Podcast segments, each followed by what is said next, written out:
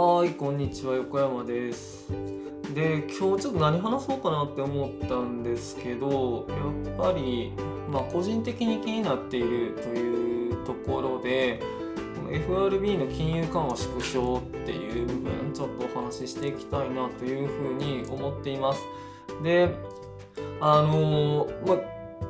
コメントでも書いたんですけれども今日本の金融政策ってで一生懸命あの物価上げようねみたいな感じでやってるんですね。でそのために何してるかっていうともう物価上昇っていうのはあ物価上昇っていうかインフレしましょうねっていうふうにやってるわけなんですね。でインフレってインフレ上昇って言ったまあインフレですね。インフレしましょうねっていうのでやってるわけなんですけどインフレって、まあ、要は物価が上がっていくことなんですけど物価が上がるっていうのは物の価値が上がるっていうことなんですよね。でその、えっと、物の価値が上がるっていうのはその対象となるもの比較するものがあって初めて上がったっていうことが言えるわけなんですけれどもその対象となるのはお金の価値ですよね。ということなので、えっと、お金の価値が下がって、えっと、物の価値が上がるっていうのが、まあ、物価上昇っていう話ですね。まあ、逆がデフレっていうことになるんですけれども、あの日本の政府が取ってるというか、まあ、中央銀行ですねが取ってる方策としては、えー、と市中に、まあ、あのいっぱいお金を回すことによって、まあ、需要と供給の関係で供給が増えることによって需要が抑制されるでそれで、えー、と価値が下がることによって相対的に物価が上がるみたいなそういう方法を取ってるわけなんですね。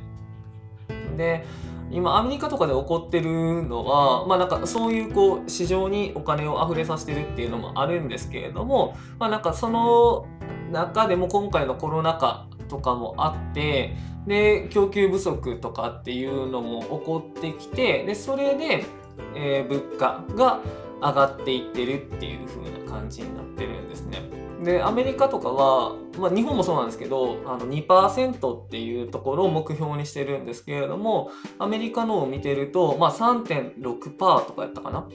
でちょっと高すぎるかなっていう感じになってるんですね。でまあ、それがただその自然発生的でほっといてもそのうち抑制されるのかそれとも何かこう銀行の方で中央銀行の方で手を打たないといけないのかっていうところがまあ争点になってくるわけなんですけれども、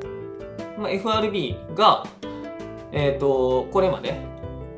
市中にお金をバーって流してたやつを、まあ、ちょっとずつ回収していこうかっていう話になってるんですね。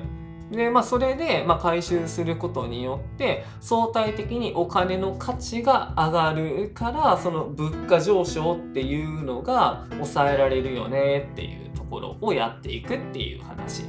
なんですね。まあ、この間ずっとちょっとインフレじゃないみたいな。であのもうそろそろいわゆるこう金融緩和っていうやつですね。あの市中にお金をバーって流すやつ金融緩和って言うんですけど金融緩和ちょっとやめた方がいいんじゃないみたいな話は出てたんですけどこの金融緩和の影響でいわゆる資産家さんたちが金融市場で結構バカ儲けしてて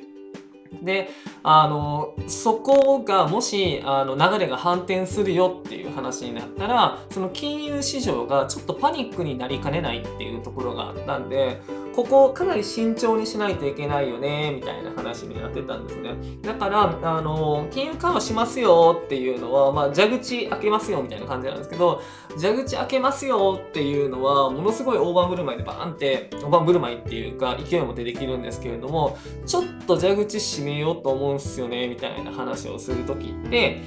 結構慎重になるんですね。なんかみんなパニックになってやばい蛇口閉まるってよみたいな感じになってこう集団でわーって動いてでバタバタバタってそのドミノ倒しになりかねないからっていうところがあるから、まあ、そこで慎重になるわけなんですけれども、まあ、FRB の今回のこの金融緩和縮小するかもっていうのは、まあ、ちょっと踏み込んだかなっていう感じなんですね。まあ、それがまあアメリカの状況だしなんかヨーロッパもそういう状況だっていう話らしいんですけれどもじゃあ一方でえーっと日本はどうなのかっていうとあの日本も物価上昇を目指してるんですけれどもなかなか物価の上昇っていうのが起こらないと。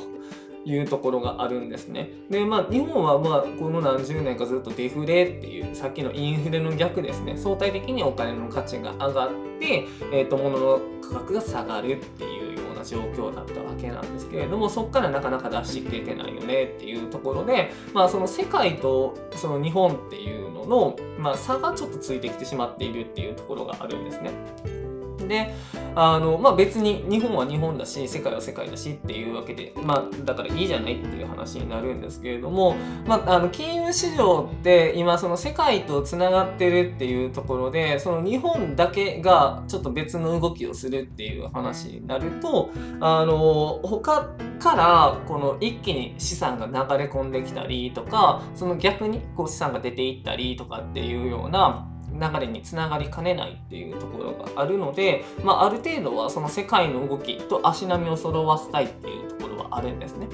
まあ、それでじゃあちょっと日本だけ違う動きしててもいいのかまあ仕方ない部分はあるんですけれどもちょっと世界のスタンダードからずれちゃってるよねっていうところがまあ問題だよねっていうところですね。でまあ実際にこの記事内でも触れられてるのはまああの懸念としてあるのは金融市場の混乱っていうところで、まあ、円高になるんじゃないかとか、まあ、その株安になるんじゃないかっていうところですね。で円高になると日本は結構その輸出で稼いできてる部分っていうのがあるのでその輸出企業が結構困るっていうようなとこですね。まあそういうところでえっ、とまあ大変になってくるんじゃないのかこのままでいいのかっていうような話だっていうことですね。はいまあそれがこの記事の話でした。まあ、ちょっと他にもなんかいろいろ言及したいところはあるんですけれども、まあ、一旦これぐらいにしておこうかなと思います。で、あの、技能実習生の話もちょっと本当は触れたいんですけれども、これもうマジで、えっと、一回やめた方がいいねって思ってるので、これは本当問題だなって思ってるので、これは、あの、早めに、まあ、入れるっていう話らしいんですけれども、11月、11月の8日？どうだったかな ?10 日だったかな？に、えー、まあ、あの入国の緩和したいっていう話がニュースとして出てたので、まあ、また入れ始めるっていうことなんですけれども、まあ、この間こう人権的な部分でも結構問題になってるのでここは本当になんか対処してほしいというか、まあ、一回やめた方がいいよねってずっと思い続けてるっていう感じですね。はい。まあ、そんなところで今日は終わりにしたいと思います。ではでは。